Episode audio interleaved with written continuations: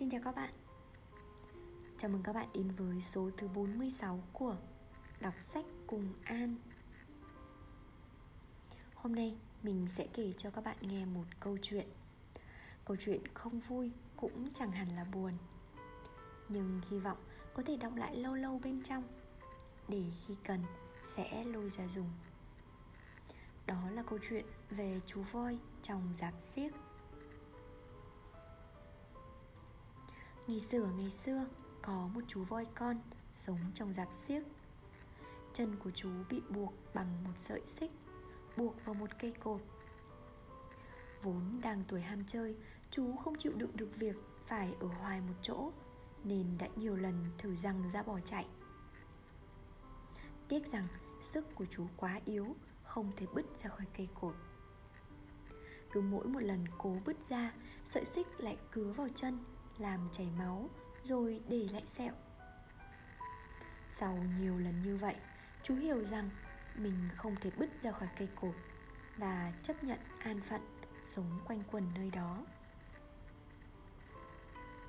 Nhiều năm trôi qua, chú voi ngày nào giờ đã trở nên to lớn hơn rất nhiều. Sức của chú có thể mạnh hơn rất nhiều lần cây cột năm xưa. Chỉ có điều đã từ lâu lắm rồi chú không còn dám thử bứt ra khỏi cây cột ấy nữa. Những vết cắt trở thành sẹo từ những lần bứt ra không thành đã khiến chú có niềm tin rằng mình không thể làm gì với tình cảnh đó, kể cả cho dù là bây giờ chú đã lớn hơn rất nhiều. Bạn và tôi, mỗi chúng ta trong quá trình lớn lên, chắc hẳn cũng đã từng nuôi dưỡng rất nhiều chú voi con như vậy có những nỗi sợ mơ hồ mà sau này cho dù đã lớn hơn cả về thể chất và tâm thức, nhưng khi đối diện vẫn cứ là một thử thách to lớn. Những nỗi sợ mơ hồ ấy có thể đã vô tình giết chết bao nhiêu giấc mơ, bao nhiêu cơ hội được sống tốt hơn, trong đó bao gồm cả những mối quan hệ với mọi người xung quanh mình. Vậy, bạn có dám cùng mình thực hiện một thử thách không? Thử thách chọn ra một con voi bất kỳ và thả tự do cho chú voi con tội nghiệp ấy. Hãy nhớ rằng trong câu chuyện của chúng ta có tới ba yếu tố. Chú voi chính là hình ảnh đại diện cho bản thân chúng ta, có thể là về thể chất nhưng phần lớn vẫn là về tinh thần. Cây cột đại diện cho một điều gì đó mà chúng ta sợ hoặc chúng ta cảm thấy cái bóng ấy quá lớn mình không bứt ra được có thể là một người nào đó, một nhiệm vụ nào đó, hoặc thậm chí có thể là một con vật nào đó. Và cuối cùng, sợi dây xích đại diện cho hoàn cảnh gắn với cái chủ thể đã khiến cho bạn bị tổn thương và hằn lại những vết sẹo về sau này. Hãy nhớ rằng bạn của bây giờ đã khác bạn của khi xưa rất nhiều. Vậy thì bạn có dám giải phóng chú voi bé bỏng tội nghiệp ấy không? Bạn có dám phá bỏ bức tường rào mình đã tự xây để bảo vệ mình? Để được sống một phiên bản tự do và tận hưởng cuộc sống này một cách trọn vẹn hơn không?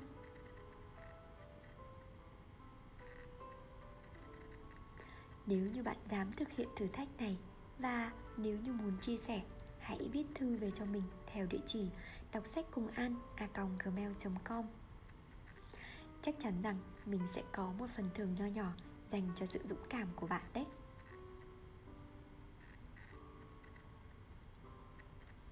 Cuốn sách của ngày hôm nay có tựa đề Được học. Đây là cuốn tự truyện của tác giả Tara Westover, Được liệt vào danh sách những cuốn sách bán chạy nhất thế giới. Cuốn tự truyện kể về hành trình của tác giả từ một góc xa xôi hẻo lánh của miền Tây nước Mỹ, Sinh ra với cơ thể lành lặn khỏe mạnh gia cảnh cũng không tới nỗi nghèo túng, Nhưng phải đến tận năm 17 tuổi, Sau bao nỗ lực cố gắng, Cô mới được cắp sách tới trường. Chặng đường đến trường sau đó cũng đầy gian nan Để có thể trang trải được học phí. Nhưng chỉ 10 năm sau, Cô giành được học vị tiến sĩ ngành sử học Tại Đại học Cambridge danh tiếng. Quả là một nghị lực rất phi thường. Đoạn trích sau đây nằm ở giai đoạn truyền giao khi cô bắt đầu cho quá trình nhập học. Có một vài chi tiết đáng lưu ý để các bạn nghe được dễ hiểu hơn. Đó là các nhân vật được nhắc đến như Sean, Luke và Taylor đều là anh trai của tác giả. Bà trong thị trấn là bà ngoại. Để có thể phân biệt được với bà nội là bà ở chân đồi. Kỳ thi ACT là kỳ thi kiểm tra Đại học Hoa Kỳ được dùng để đánh giá năng lực học tập của học sinh trung học và là một trong những điều kiện tiên quyết khi xét tuyển vào các trường đại học và cao đẳng tại Hoa Kỳ. Lễ Sa Bát là ngày nghỉ và là ngày thứ bảy theo quan niệm của Do Thái giáo. Từ Sa Bát trong tiếng Do Thái có nghĩa là ngày yên nghỉ. Đó là ngày thánh được Thượng Đế quy định cho chúng ta, để ngưng các công việc lao nhọc hàng ngày của mình và thờ phụng Ngài. Đây cũng được gọi tắt là ngày thánh. Thuật ngữ diệt chủng là từ chỉ cuộc tàn sát người Do Thái dưới thời của Hitler. Bây giờ thì mời các bạn cùng nghe chương 16 Đứa bất trung, trời chẳng chiều lòng Việc xây dựng trại bò sữa ở Onedia bắt đầu Sean thiết kế và hàn khung của công trình. Những cái xà lớn tạo thành bộ khung. Chúng quá nặng nên khó khuân vác. Chỉ cần cẩu mới nhấc nổi chúng. Đó là một công đoạn tinh vi, Đòi hỏi các thợ hàn phải cân bằng hai đầu của một thanh xà Trong khi nó được hạ xuống các cột. Sau đó được hàn cố định. Sean khiến mọi người ngạc nhiên khi thông báo rằng anh muốn tôi điều khiển cần cẩu. Tara không lái cần cầu được. Bố nói, Phải mất nửa buổi sáng để dạy nó mất, Và nó sẽ chẳng biết mình đang làm gì đâu. Nhưng nó sẽ cẩn thận, Sean nói, Và con ngã như vậy đã đủ lắm rồi. Một giờ sau, tôi ngồi trong buồng điều khiển cần cầu. Trong khi Sean và Luke Mỗi người đứng trên một đầu thanh xà Cách mặt đất 7 mét, Tôi gạt nhẹ cần gạt Lắng nghe tiếng xi lanh thủy lực rít lên khe khẽ để kéo dài ra. Giữ So nói to khi bắt thanh xà đã đúng vào vị trí. Sau đó họ kéo mũ hàn xuống và bắt đầu hàn. Chuyện tôi điều khiển cần cầu là một trong hàng trăm cuộc tranh cãi giữa bố và son, mà son giành phần thắng trong mùa hè đó. Hầu hết những cuộc tranh cãi đều không được giải quyết êm thầm như vậy anh và bố hầu như ngày nào cũng cãi vã về một thiếu sót trong các lược đồ hoặc một dụng cụ bị bỏ quên ở nhà. Bố dường như hăm hở tranh cãi để chứng minh ai là người cầm trịch. Một buổi trưa, bố bước tới và đứng ngay cạnh son nhìn anh hàn. Một phút sau, chẳng vì lý do gì, bố bắt đầu la lối rằng son đã ăn trưa quá lâu, rằng anh không thúc giục đội dậy đủ sớm hoặc không đôn đốc chúng tôi làm việc đủ chăm. Bố la lối trong vài phút. Sau đó Son tháo mũ hàn xuống, Nhìn bố điềm tĩnh và hỏi, Bố có im đi để con làm việc không đây? Bố tiếp tục la lối. Bố nói rằng Son lười biếng, Rằng anh không biết điều hành cả đội, Không hiểu giá trị của việc lao động chăm chỉ. Son từ chỗ Hàn bước xuống, Thong thả đi tới chỗ chiếc xe bán tải sàn phẳng. Bố đi theo vẫn là lối. Sòn tháo găng tay ra Chậm chạp, cẩn thận Tháo từng ngón một. Như thể không có ai đang quát tháo vào mặt anh Từ khoảng cách hơn chục phân. Trong vài phút anh đứng im Để cho cơn sỉ nhục kia tràn tới mình. Sau đó anh bước lên xe tải Và lái đi. Bỏ bố ở đó la lối vào đám bụi. Tôi nhớ cái cảm giác kính sợ mà tôi cảm thấy khi nhìn chiếc xe tải lăn bánh trên con đường bụi mù. Son là người duy nhất tôi từng thấy dám tranh đấu với bố. Người duy nhất có sức mạnh ý chí, Có lòng kiên quyết đủ nặng đô khiến bố nhượng bộ. Tôi đã thấy bố mình nổi nóng, Quát mắng tất cả những người anh của tôi. Son là người duy nhất tôi từng thấy bỏ đi chỗ khác. Đó là một tối thứ bảy. Tôi đang ở nhà bà trong thị trấn với cuốn sách toán để mở trên bàn bếp và một đĩa bánh quy đặt bên cạnh. Tôi đang ôn để thi ACT lần nữa.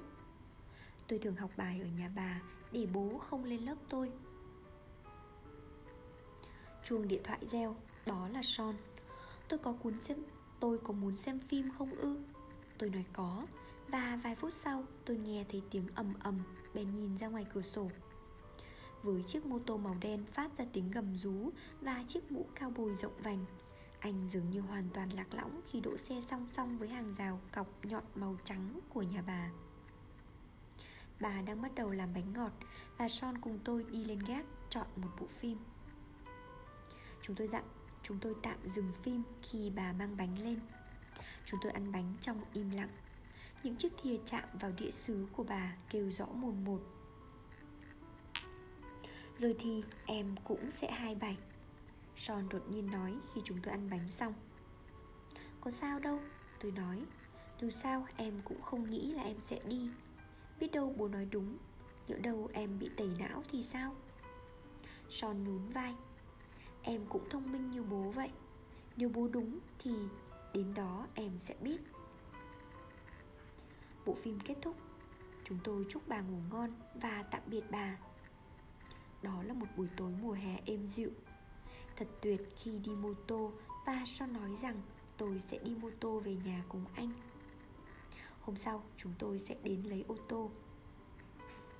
Anh nổ máy, Đợi tôi trèo lên xe. Tôi bước một bước về phía anh, Rồi tôi nhớ ra cuốn sách toán để trên bàn của bà. Anh đi đi, Tôi nói, em sẽ đi ngay sau anh. John kéo chiếc mũ khít vào đầu, Quay đầu xe và phóng ra đường phố vắng tanh. Tôi lái xe trong cảm giác ngần ngơ hạnh phúc. Đêm đen, cái màu đen đậm đặc chỉ thuộc về vùng nông thôn hẻo lánh Nơi nhà cửa thư thớt và thi thoảng mới có đèn đường Nơi ánh sao không bị lu mờ. Tôi lái xe trên con đường cao tốc uốn lượn như tôi đã làm vô số lần trước đó Phóng xuống đồi River Bear Men theo con đường phẳng lì nằm song song với con lạch Five Mile. Ở phía trên con đường leo lên cao dần và rẽ nhánh về bên phải. Không cần nhìn, tôi cũng biết khúc cua ở đó. Và tôi ngạc nhiên trước ánh đèn pha không dịch chuyển Mà tôi nhìn thấy đang tỏa sáng trong bóng tối. Tôi bắt đầu cho xe chạy ngược lên. Có một đồng cỏ phía bên trái, Một con mương bên phải. Khi xe bắt đầu đổ dốc, Tôi nhìn thấy ba chiếc ô tô đỗ gần con mương. Những cánh cửa xe bật mở, Đèn trong các xe bật sáng bảy hoặc tám người đang xuống lại Quanh một thứ gì đó dưới đất. Tôi đổi làn đường và lái xe vòng quanh họ, Nhưng dừng lại khi nhìn thấy một vật nhỏ nằm giữa đường cao tốc. Đó là chiếc mũ cao bồi rộng vành. Tôi tấp xe vào lề đường, Chạy tới chỗ đám người đang súm lại gần con mương. Sean! Tôi gào lên. Đám đông giãn ra cho tôi bước tới. Sean úp mặt xuống đất Nằm trong một vũng máu nhúm màu hồng Do ánh đèn pha từ những chiếc xe chiếu lên. Anh bất động. Cậu ta đâm phải một con bò từ góc kia lao ra. Một người đàn ông nói, Tối nay trời rất tối, Cậu ấy không nhìn thấy con bò. Chúng tôi đã gọi xe cứu thương rồi, Chúng tôi không dám di chuyển cậu ấy. Người son cong queo, Lưng anh cong vẹo. Tôi không biết mất bao lâu xe cứu thương mới tới. Và ở đó có nhiều máu quá. Tôi quyết định cầm máu cho anh. Tôi luồn tay xuống dưới vai anh Và cố nhấc anh lên, Nhưng không nhấc nổi. Tôi nhìn đám người vây quanh Và nhận ra một khuôn mặt. Đoàn, Chú là một người phe chúng tôi. Mẹ tôi đã đỡ đẻ 4 trong 8 đứa con của chú. Chú Đoan, Chú giúp cháu lật người anh ấy lên với. Đoan lật son nằm ngửa lên. Trong một giây tưởng chừng dài như một giờ Tôi nhìn anh trai mình không chớp mắt, Nhìn máu chảy ra từ thái dương anh, Chảy xuống gò má bên phải, Chảy xuống tai Và xuống chiếc áo phông trắng. Mắt anh nhắm, Miệng anh há hốc, Máu dì ra từ một cái lỗ to bằng lỗ khôn trên trán anh. Trông như thể thái dương của anh bị kéo lê trên mặt đường trải nhựa, Khiến da bị chóc hết, Sau đó đến xương. Tôi ghé sát xuống, Nhìn vào trong vết thương. Một thứ gì đó mềm Và lỗ rỗ lấp lánh trước mắt tôi. Tôi cởi áo ra Và ấn nó vào đầu son Khi tôi chạm vào chỗ chảy ra trên đầu son Anh chút một tiếng thở dài Và mở mắt ra. Gai ém Anh lầm bẩm, Rồi anh dường như bất tỉnh. Điện thoại di động ở trong túi tôi Tôi bấm số, Bố trả lời. Lúc đó chắc hẳn tôi bấn loạn, Nói lưu lưỡi. Tôi nói Sean bị ngã xe máy, Rằng anh bị thương thành lỗ ở trên đầu. Nói chậm thôi, Chuyện gì thế? Tôi nói tất cả trong khoảng một giây. Con nên làm gì đây? Đưa nó về nhà đi. Bố nói, mẹ mày sẽ xử lý vết thương. Tôi mở miệng, nhưng không thốt nên lời. Cuối cùng tôi nói, Con không đùa đâu, Óc của anh ấy, Con có thể nhìn thấy óc của anh ấy. John nghe lỏng được. Tôi sống ở phía bên kia cánh đồng này. Chú nói, Mẹ cháu có thể xử lý vết thương cho cậu ấy ở đó. Không, Tôi nói, Bố cháu muốn anh ấy về nhà, Hãy giúp cháu đưa anh ấy lên xe. Sean rên rỉ khi chúng tôi nhấc anh lên, Nhưng anh không nói. Ai đó nói chúng tôi nên đợi xe cứu thương. Một người khác nói chúng tôi nên tự lái xe đưa anh ấy tới bệnh viện. Tôi không nghĩ có ai tin chúng tôi sẽ đưa anh ấy về nhà trong tình trạng não anh chảy nhỏ giọt khỏi đầu. Chúng tôi cho Son nằm gập người trên ghế sau. Tôi ngồi sau tay lái và chú Don kèo trèo lên ghế khách bên cạnh. Tôi kiểm tra gương chiếu hậu để cho xe chạy ra đường cao tốc Sau đó đưa tay đẩy gương xuống phía dưới để nó phản chiếu khuôn mặt của Son Trống rỗng, đầy máu. Bàn chân tôi để hờ trên bàn đạp ga. 3 giây trôi qua, Cho lẽ 4 giây, Đó là tất cả. John kêu lên, Đi thôi chứ. Nhưng tôi gần như không nghe thấy chú ấy nói. Tôi dối trí vì hoảng sợ. Ý nghĩ của tôi lang thang giữa màn xương của cơn phẫn uất một cách điên cuồng và luống cuống.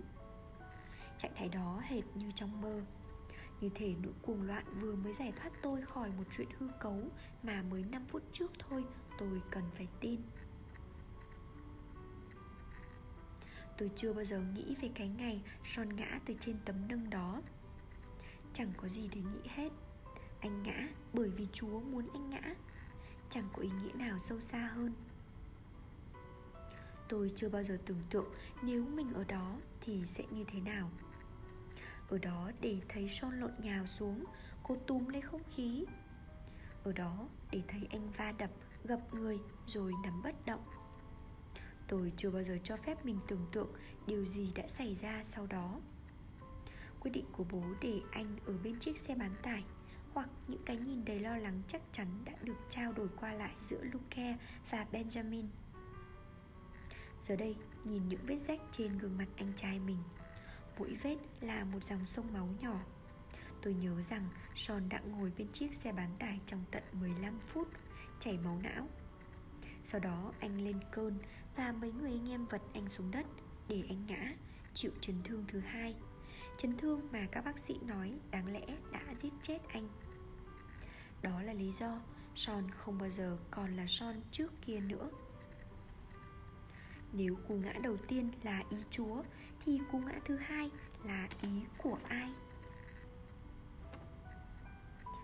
Tôi chưa bao giờ đến bệnh viện trong thị trấn, Nhưng nó dễ tìm.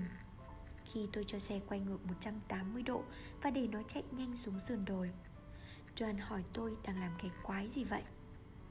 Tôi lắng nghe nhịp thở nông của John Khi phóng xe qua thung lũng, Dọc theo lạch Farmouth Sau đó phóng lên đồi Bear River. Tại bệnh viện, tôi đỗ xe ở làn dành cho trường hợp cấp cứu Và chú Đoan cùng tôi đưa Sean qua những cái cửa kính. Tôi gào lên xin giúp. Một y tá xuất hiện, Chạy tới, Rồi đến một y tá khác. Lúc đó John đã tỉnh. Họ đưa anh đi Và ai đó lớn tiếng bảo tôi vào phòng đợi. Chẳng có cách nào để tránh điều phải làm tiếp theo. Tôi gọi điện cho bố. Con sắp về đến nhà chưa? Bố nói. Con đang ở bệnh viện. Im lặng bao trùm, Rồi bố nói. Bố mẹ sẽ đến. 15 phút sau, Bố mẹ có mặt ở đó Và ba chúng tôi cùng đợi trong lúng túng. Tôi thì cắn móng tay trên chiếc sofa màu xanh nhạt. Mẹ vừa đi đi lại lại, Vừa búng ngón tay. Còn bố thì ngồi bất động phía dưới chiếc đồng hồ treo tường, Phát ra những tiếng tích tắc, Nghe rõ mồn một. Bác sĩ cho Sean chụp CAT Ông ấy nói vết thương trông rất tệ, Nhưng thực ra tổn thương không nghiêm trọng. Và sau đó, tôi nhớ lại những gì các bác sĩ đã nói với tôi, Rằng ở vùng đầu Thường những vết thương trông tệ nhất lại ít nghiêm trọng nhất. Và tôi cảm thấy thật ngốc vì đã hoảng sợ đưa anh đến bệnh viện. Bác sĩ nói lỗ thủng trong xương đầu anh nhỏ thôi, Nó có thể tự lành. Hoặc một bác sĩ phẫu thuật có thể đặt một tấm kim loại vào đó. Sean nói anh muốn thấy nó tự lành, Vậy nên bác sĩ khâu ra ở chỗ thủng lại. Chúng tôi đưa son về nhà vào khoảng 3 giờ sáng. Bố lái xe, mẹ ngồi bên cạnh bố. Còn tôi ngồi ở ghế sau với son Không ai nói năng gì. Bố không la lối hay lên lớp. Thực ra bố chưa bao giờ nhắc đến cái đêm ấy. Nhưng có một điều gì đó trong cách bố liếc nhìn. Không bao giờ nhìn thẳng vào tôi Khiến tôi nghĩ rằng một ngã rẽ đã xuất hiện Và tôi đi một đường Còn bố đi đường khác. Sau đêm đó, Chuyện tôi sẽ đi hay ở không thành vấn đề nữa. Cứ như thể chúng tôi đang sống ở tương lai Và tôi đã đi rồi.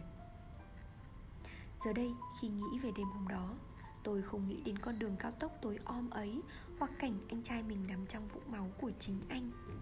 Tôi nghĩ đến phòng đợi ở bệnh viện Với chiếc sofa màu xanh nhạt Và những bức tường trắng. Tôi ngửi thấy không khí đầy mùi thuốc khử trùng. Tôi nghe thấy tiếng tích tắc của chiếc đồng hồ nhựa. Ngồi ở đầu kia là bố tôi, Và khi tôi nhìn khuôn mặt mệt mỏi của bố, Một sự thật đầy sức mạnh, một sự thật mà tôi không hiểu tại sao trước đó tôi chưa từng hiểu ra tấn công tôi. Sự thật đó là, tôi không phải là một đứa con gái ngoan ngoãn. Tôi là một kẻ phản bội, Một con sói giữa bầy cừu. Có điều gì đó khác về tôi Và cái điều khác ấy chẳng tốt đẹp gì. Tôi muốn giống lên, Muốn gục xuống đầu gối bố mình mà khóc Và hứa sẽ không bao giờ làm như thế nữa. Nhưng tôi là sói, Nên bản chất của tôi vẫn là gian trá. Và dù gì, bố cũng sẽ đánh hơi thấy mùi gian trá. Và cả hai chúng tôi đều biết rằng Nếu tôi lại tìm thấy Son trên đường cao tốc, Nằm trong vũng máu, Thì tôi sẽ lại làm y như những gì tôi đã làm mà thôi. Tôi không hối tiếc, Chỉ cảm thấy hổ thẹn cái phong bì ấy đến vào 3 tuần sau đó, Khi Sean vừa mới tự đứng dậy được. Tôi xé phong bì, Chết lặng. Như thế sắp đọc bản án sau khi lời tuyên án có tội được ấn định.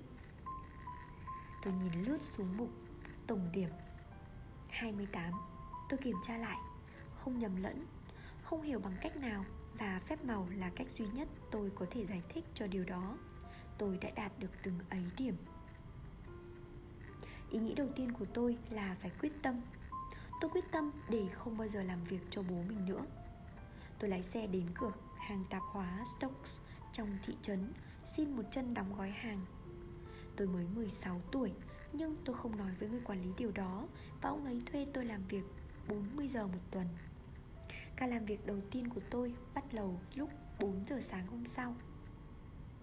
Khi tôi về nhà, bố đang lái chiếc xe bốc xếp qua bãi phế liệu. Tôi bước lên thang xe, bám chặt tay vịn. Qua tiếng gầm của động cơ, tôi nói với bố rằng tôi đã tìm được việc làm nhưng tôi sẽ lái cần cầu vào các buổi trưa cho đến khi bố thuê được ai đó. Bố buông cần trục nhìn đăm đăm về phía trước. Mày đã quyết định rồi còn gì? Bố nói mà không liếc nhìn tôi. Câu giờ thì ích gì? Một tuần sau tôi đăng ký vào trường BYU Tôi không biết viết đơn, Vậy nên Tyler viết hộ tôi. Anh viết rằng tôi đã được giáo dục theo một chương trình khắt khe do mẹ tôi chuẩn bị, nhằm bảo đảm rằng tôi đáp ứng được mọi yêu cầu để tốt nghiệp. Cảm giác của tôi về cái đơn xin học đó thay đổi theo ngày, gần như theo phút. Đôi lúc tôi chắc chắn rằng chú muốn tôi đi học đại học, bởi vì chúa đã cho tôi 28 điểm. Những lúc khác, tôi chắc chắn rằng mình sẽ bị từ chối và rằng chúa sẽ trừng phạt tôi vì đã nộp đơn xin nhập học, vì đã cố tình bỏ gia đình. Nhưng dù kết quả là gì, tôi biết mình vẫn sẽ đi. Tôi sẽ đi đến một nơi nào đó, dù đó không phải là trường học. Gia đình đã thay đổi từ phút tôi đưa son tới bệnh viện thay vì đưa anh về cho mẹ chữa trị. Tôi đã chối bỏ một phần của nó. Bây giờ, nó chối bỏ tôi. Ban giám hiệu của trường ấy làm việc rất hiệu quả. Tôi không phải đợi lâu. Thư của nhà trường đến trong một cái phong bì bình thường. Tim tôi như ngừng đập khi tôi nhìn thấy nó. Thường thì những bức thư từ chối trông chẳng có gì đặc biệt, Tôi nghĩ. Tôi mở nó ra và đọc. Chúc mừng. Tôi đã được nhận vào trường. Kỳ học bắt đầu vào ngày 5 tháng 1 Mẹ ôm tôi, Bố cố tỏ ra vui mừng. Ít ra nó cũng chứng tỏ một điều. Bố nói rằng việc giáo dục ở nhà chúng ta tốt như ở bất cứ trường công nào. Ba ngày trước khi tôi bước sang tuổi 17 Mẹ lái xe đưa tôi đến Utan để tìm một căn hộ. Việc tìm nhà ngốn mất cả ngày Và chúng tôi lái xe về nhà lúc tối muộn. Thấy bố đang ăn bữa tối đông lạnh, Bố không thạo nấu ăn Và đó là món cháo bột mì. Bầu không khí quanh bố căng thẳng Dễ kích động. Có cảm giác như bố có thể bùng nổ bất cứ lúc nào. Mẹ thậm chí không tháo giày Cứ thế chạy vào bếp và bắt đầu sắp chảo ra để làm một bữa tối tử tế. Bố đi vào phòng khách và bắt đầu chửi rủa cái đầu máy video. Từ hành lang tôi có thể thấy dây cáp không được nối. Khi nói ra điều đó, bố bùng nổ. Bố chửi rủa và vung tay Gầm lên rằng trong nhà của một người đàn ông cáp phải luôn được cắm. Rằng đáng lẽ không bao giờ có chuyện một người đàn ông bước vào phòng mà lại thấy cáp nối với đầu máy video không được cắm. Tại sao tôi lại tháo cáp ra? Mẹ vội chạy từ trong bếp ra. Em đã tháo đấy, Mẹ nói. Bố quay sang mẹ, thở phì phò. Tại sao bà luôn bênh nó thế? Một người đàn ông phải luôn được vợ mình ủng hộ chứ. Tôi quờ quạng tìm dây cáp Trong khi bố đứng ngay phía trên tôi là lối. Tôi tiếp tục đánh rơi dây cáp Đầu tôi gật gật Vì nỗi sợ lấn át mọi ý nghĩ. Đầu tôi giật giật Vì nỗi sợ lấn át mọi ý nghĩ. Đến mức tôi thậm chí không nhớ nổi cách cắm dây đỏ vào với đỏ, Trắng vào với trắng. Rồi cảm giác đó trôi qua. Tôi ngước lên nhìn bố, Nhìn khuôn mặt tái đi của bố. Đường gân trên cổ bố. Tôi vẫn không cắm được mấy dây cáp. Tôi đứng lên, Và ngay khi đứng lên, Tôi không quan tâm cáp đã được nối hay chưa. Tôi bước ra khỏi phòng. Bố vẫn chửi rủa khi tôi bước vào bếp. Bước ra hành lang, tôi quay đầu lại nhìn. Mẹ đã thấy chỗ tôi, Đang cúi lom khom xuống đầu máy video, Mò mẫm tìm dây cắm Trong khi bố đứng lù lù ngay phía trên. Năm đó, đợi Giáng sinh mà như đợi để bước qua rìa một vách núi. Kể từ sự cố I2K, tôi mới lại có cảm giác chắc chắn rằng điều gì đó khủng khiếp sắp xảy ra. Một điều gì đó sẽ xóa sạch mọi thứ mà tôi biết trước đó Và điều gì sẽ đến thế chỗ. Tôi cố hình dung ra tương lai với sự hiện diện của các giáo sư, các bài tập về nhà, các lớp học Nhưng đầu tôi không thể mừng tượng nổi trong hình dung của tôi đã chẳng có tương lai nào hết. Có đêm trước Giáng sinh, Sau đó chẳng có gì nữa cả. Tôi biết tôi nên chuẩn bị. Cố đạt được trình độ trung học mà Taylor đã trình bày với trường đại học mà tôi có. Nhưng tôi không biết làm thế nào để đạt được nó, Và tôi không muốn nhờ Taylor giúp. Anh đang bắt đầu cuộc sống mới ở trường Purdue. Anh sắp kết hôn, Và tôi không dám chắc anh muốn chịu trách nhiệm về cuộc sống của tôi. Dẫu vậy, tôi để ý thấy khi anh về nhà nghỉ Giáng sinh Anh đọc một cuốn sách có tên là Những người khốn khổ. Và tôi quyết định rằng chắc đó phải là cuốn sách mà một sinh viên đại học đọc. Tôi mua một cuốn cho riêng mình Hy vọng nó sẽ dạy tôi về lịch sử hoặc văn học. Nhưng không phải vậy. Cuốn sách không thể Bởi vì tôi không thể phân biệt nổi một câu chuyện hư cấu với một chuyện có thật. Tôi cảm thấy đối với tôi Napoleon cũng không thật hơn Jean Valjean. Tôi chưa từng nghe nói về ai trong hai người đó.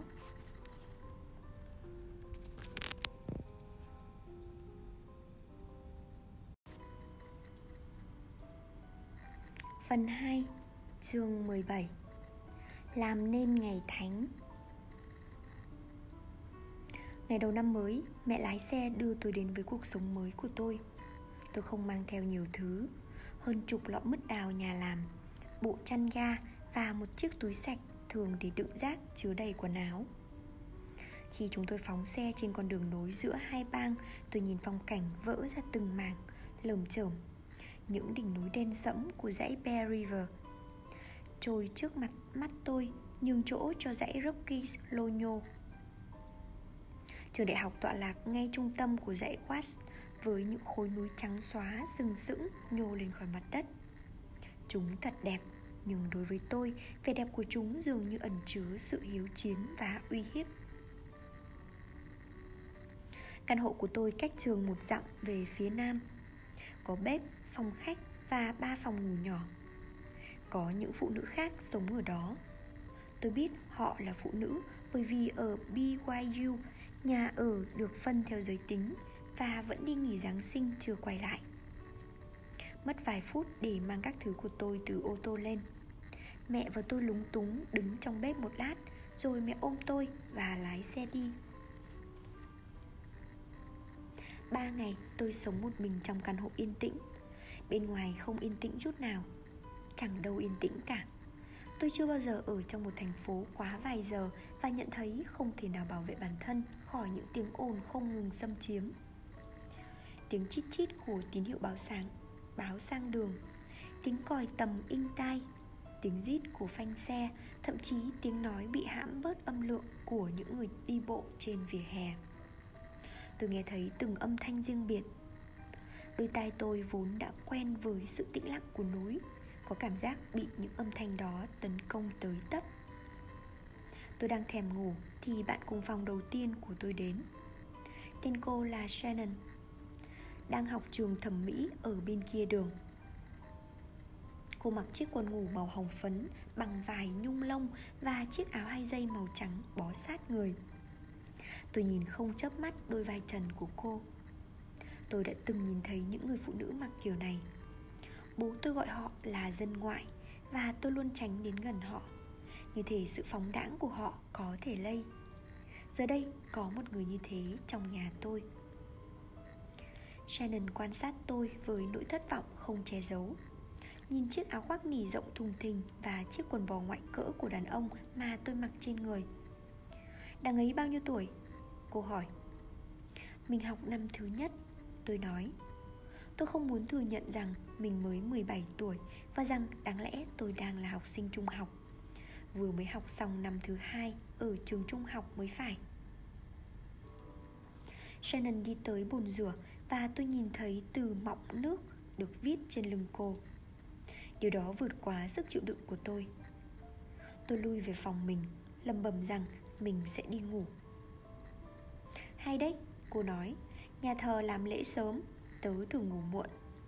Bạn có đi nhà thờ? Có chứ Cô nói Bạn không đi à? Tất nhiên là có Nhưng bạn Bạn có đi nhà thờ thật ư? Cô nhìn tôi chừng chừng Cắn môi, rồi nói. Nhà thờ làm lễ lúc 8 giờ. Chúc ngủ ngon. Đầu óc tôi quay cuồng khi tôi đóng cửa phòng ngủ lại. Sao cô ta có thể là một tín đồ mặc môn được cơ chứ? Bố tôi có nói, Bố tôi nói có dân ngoại ở khắp mọi nơi, Rằng hầu hết những người mặc môn là dân ngoại. Họ chỉ không biết điều đó mà thôi. Tôi nghĩ về cái áo hai dây và chiếc quần ngủ của Shannon. Và bỗng nhiên hiểu ra rằng Có thể tất cả mọi người ở trường BYU đều là dân ngoại. Ngày hôm sau, một người bạn chung nhà khác của tôi đến. Tên cô là Mary và cô đang học năm thứ nhất ngành giáo dục mầm non. Cô mặc giống như những gì tôi nghĩ một người mặc môn mặc vào ngày Chủ nhật. Một chiếc váy hoa dài chấm sàn nhà. Quần áo của cô là một dạng khẩu hiệu lỗi thời đối với tôi. Chúng báo hiệu cô không phải là dân ngoại, Và trong vài giờ tôi cảm thấy bớt đơn độc hơn. Cho đến buổi tối hôm đó, Mary bất ngờ đứng dậy khỏi sofa và nói, Ngày mai bắt đầu phải đi học rồi, Đã đến lúc dự trữ đồ ăn. Cô rời khỏi nhà Và một giờ sau trở về với hai chiếc túi giấy. Mua sắm vào ngày lễ Sabat là cấm kỵ và tôi chưa bao giờ mua nhiều hơn một thanh kẹo gôm vào ngày Chủ nhật. Nhưng Mary điềm nhiên mở trứng, sữa, mì sợi Mà không biết rằng mỗi thứ cô đang đặt vào tủ lạnh chung Đều là một sự vi phạm những lời răn của Chúa. Khi cô lấy ra một lon Coca-Cola Thứ mà bố tôi nói là biểu hiện vi phạm lời dân của Chúa về sức khỏe Tôi lại lui về phòng riêng. Sáng hôm sau tôi lên xe buýt nhưng đi nhầm hướng. Khi tôi sửa sai thì buổi học đã sắp kết thúc. Tôi đứng lúng túng ở cuối lớp cho tới khi vị giáo sư Một phụ nữ gầy gò với khuôn mặt mang những nét thanh tú ra hiệu cho tôi ngồi vào ghế trống duy nhất ở gần hàng đầu. Tôi ngồi xuống, cảm thấy sức nặng từ ánh mắt của mọi người đang đổ dồn vào mình. Đó là loạt bài giảng đến Shakespeare Và tôi chọn nó bởi vì tôi đã nghe đến Shakespeare và nghĩ đó là một dấu hiệu tốt. Nhưng bây giờ, ở đây, tôi hiểu ra rằng mình chẳng biết gì về ông ấy. Ngoài cái tên Shakespeare ra, tôi chẳng biết gì về ông ấy hết. Khi chuông reo, bà giáo sư đi tới bàn của tôi Em không nên ở lớp học này. Bà nói. Tôi nhìn bà, bối rối Tất nhiên tôi không thuộc về nơi này. Nhưng làm thế nào bà lại biết điều đó cơ chứ? Tôi sắp sửa thú nhận tất cả mọi điều Rằng tôi chưa bao giờ đến trường Rằng thực ra tôi không đáp ứng được các yêu cầu để tốt nghiệp. Thì bà nói thêm. Lớp này dành cho những sinh viên năm cuối có những lớp dành cho sinh viên năm cuối ạ? À? Tôi hỏi, Bà đảo mắt như thể tôi đang cố trở nên vui tính Đây là lớp 382 Em thì phải ở lớp 110 Tôi quốc bộ từ đầu này sang đầu kia khuôn viên trường đại học Trước khi tôi hiểu những gì bà giáo sư nói Sau đó tôi kiểm tra lịch học và lần đầu tiên, chú ý tới các con số ở bên cạnh tên khóa học Tôi tới phòng đào tạo, nơi tôi không được thông báo rằng tất cả các khóa học dành cho sinh viên năm thứ nhất đều đã kín chỗ. Nơi tôi được thông báo rằng tất cả các khóa học dành cho sinh viên năm thứ nhất đều đã kín chỗ. Họ nói, điều tôi nên làm là cứ vài giờ lại kiểm tra qua hệ thống trực tuyến để xem nếu có ai bỏ thì mình thế chỗ. Đến cuối tuần tôi đã chen được vào khóa học nhập môn tiếng Anh, lịch sử nước Mỹ, âm nhạc và tôn giáo nhưng tôi bị xa lầy trong khóa học sơ cấp về nghệ thuật trong nền văn minh phương Tây. Môn tiếng Anh dành cho sinh viên năm thứ nhất do một cô giáo vui tính sắp bước sang tuổi 30 giảng dạy. Người luôn nói về mẫu bài luận mà cô quả quyết với chúng tôi rằng chúng tôi đã được học ở trường trung học. Lớp học tiếp theo của tôi, lớp lịch sử nước Mỹ, được tổ chức trong một giảng đường mang tên của nhà tiên tri Joseph Smith Tôi cứ nghĩ lịch sử nước Mỹ sẽ là môn học dễ bởi vì bố tôi đã dạy chúng tôi về các nhà lập quốc. Tôi biết đầy đủ về Washington, Jefferson, Madison. Nhưng vị giáo sư giảng môn này hầu như không nhắc đến tất cả những người đó. Thay vì thế, ông nói về những nền móng triết học, các công trình của Cicero, Hume, những cái tên mà tôi chưa từng nghe nói đến. Trong bài giảng đầu tiên, vị giáo sư nói với chúng tôi rằng Buổi học tiếp theo sẽ bắt đầu bằng một bài kiểm tra vấn đáp xem sinh viên tự đọc sách ra sao.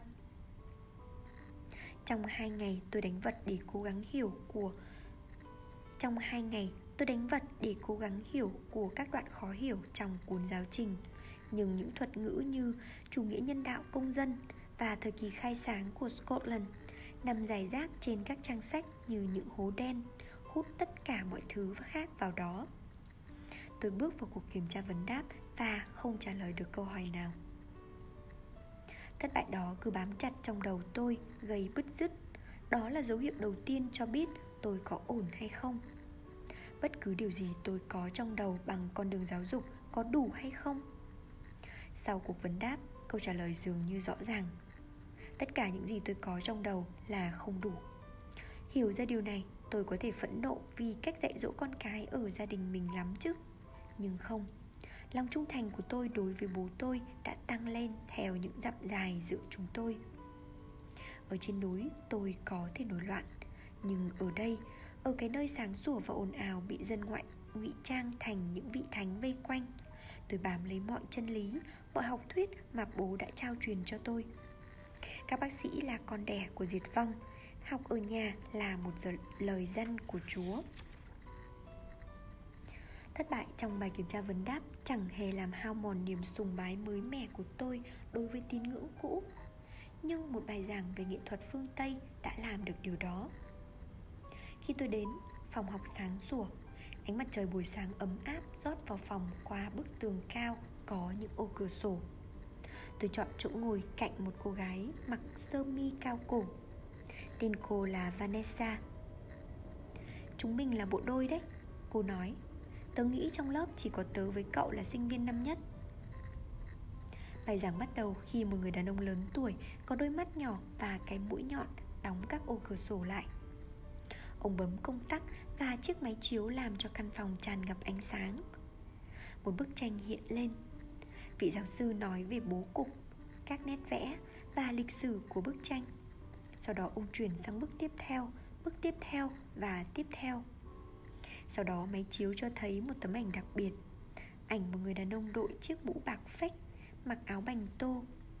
Phía sau ông là một bức tường xi măng hiện ra lờ mờ. Ông cầm một tờ giấy nhỏ đưa lên sát mặt Nhưng ông không nhìn vào nó. Ông đang nhìn chúng tôi. Tôi mở cuốn sách tranh mà tôi mua cho môn này Để có thể nhìn rõ hơn. Có một dòng chữ in nghiêng bên dưới tấm ảnh, Nhưng tôi không thể hiểu. Đó là một trong những từ thuộc loại hố đen. Ở chính giữa, nuốt hết những từ còn lại. Tôi đã thấy những sinh viên khác đặt câu hỏi, Vì thế tôi giơ tay.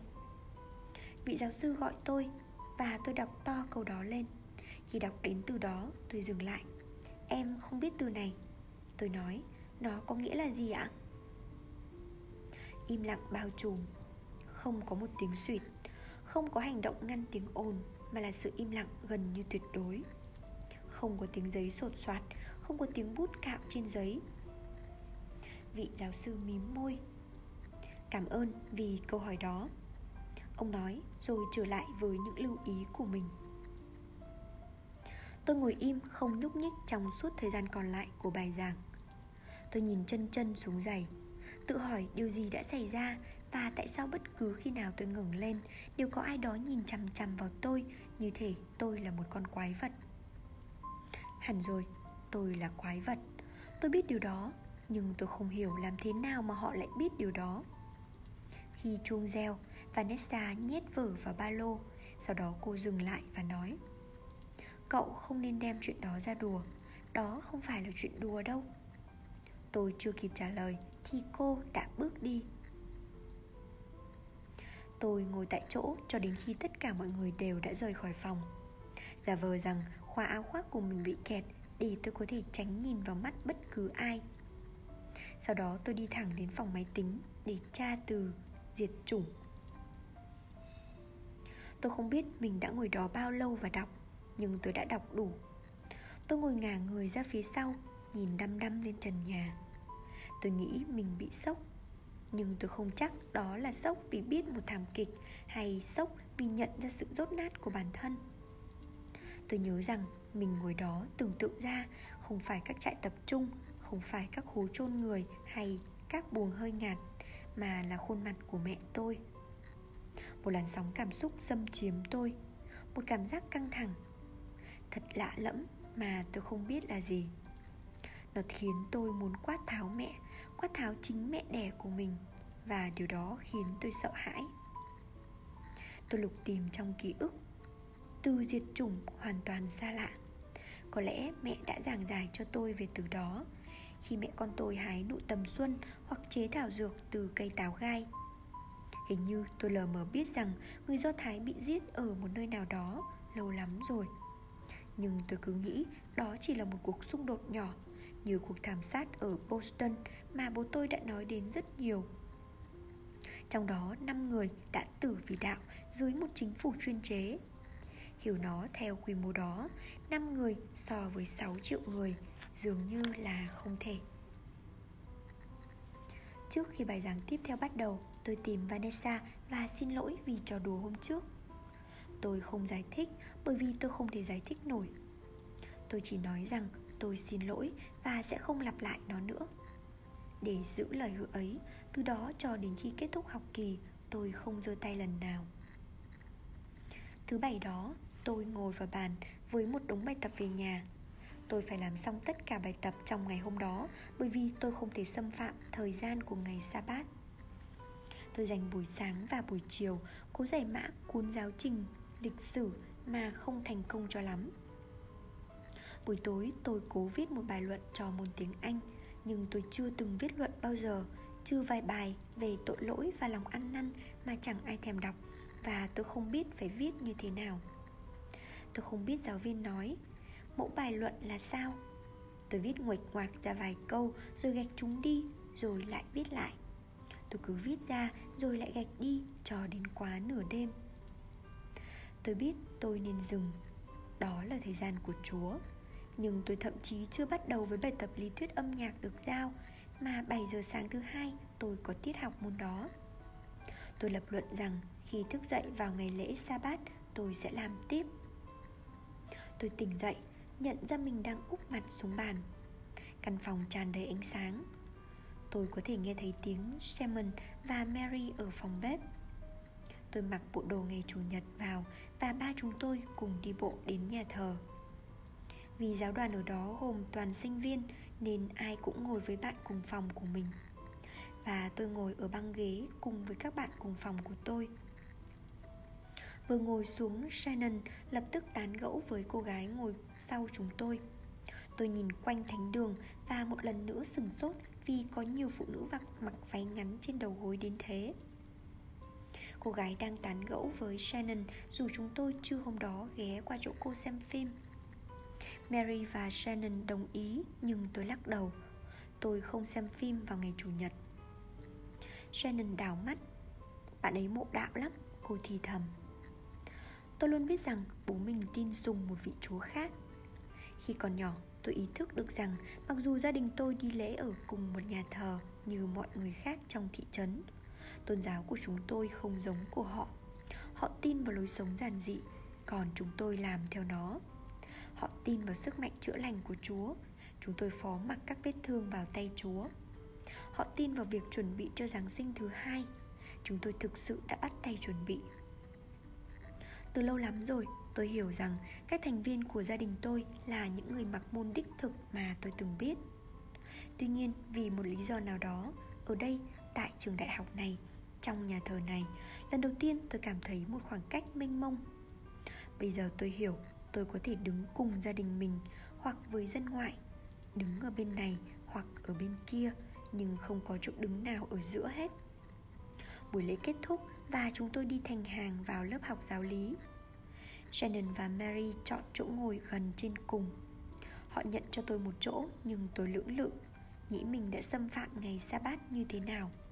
Tôi đã ở gần, Tôi đã ở đây gần một tuần Và đã lấy trộm của Chúa gần một giờ đồng hồ. Có lẽ đó là lý do tại sao bố tôi không muốn tôi tới đây. Bởi vì bố biết Sống với họ Với những người ít đức tin hơn Tôi có nguy cơ trở thành giống như bọn họ. Shannon vẫy tay với tôi và cổ áo chữ V của cô trễ xuống.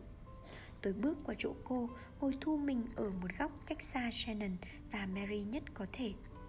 Tôi cảm thấy dễ chịu với vị trí quen thuộc. Tôi ngồi nép vào một góc Cách xa những đứa trẻ khác trong bài giảng giáo lý hồi tôi còn bé.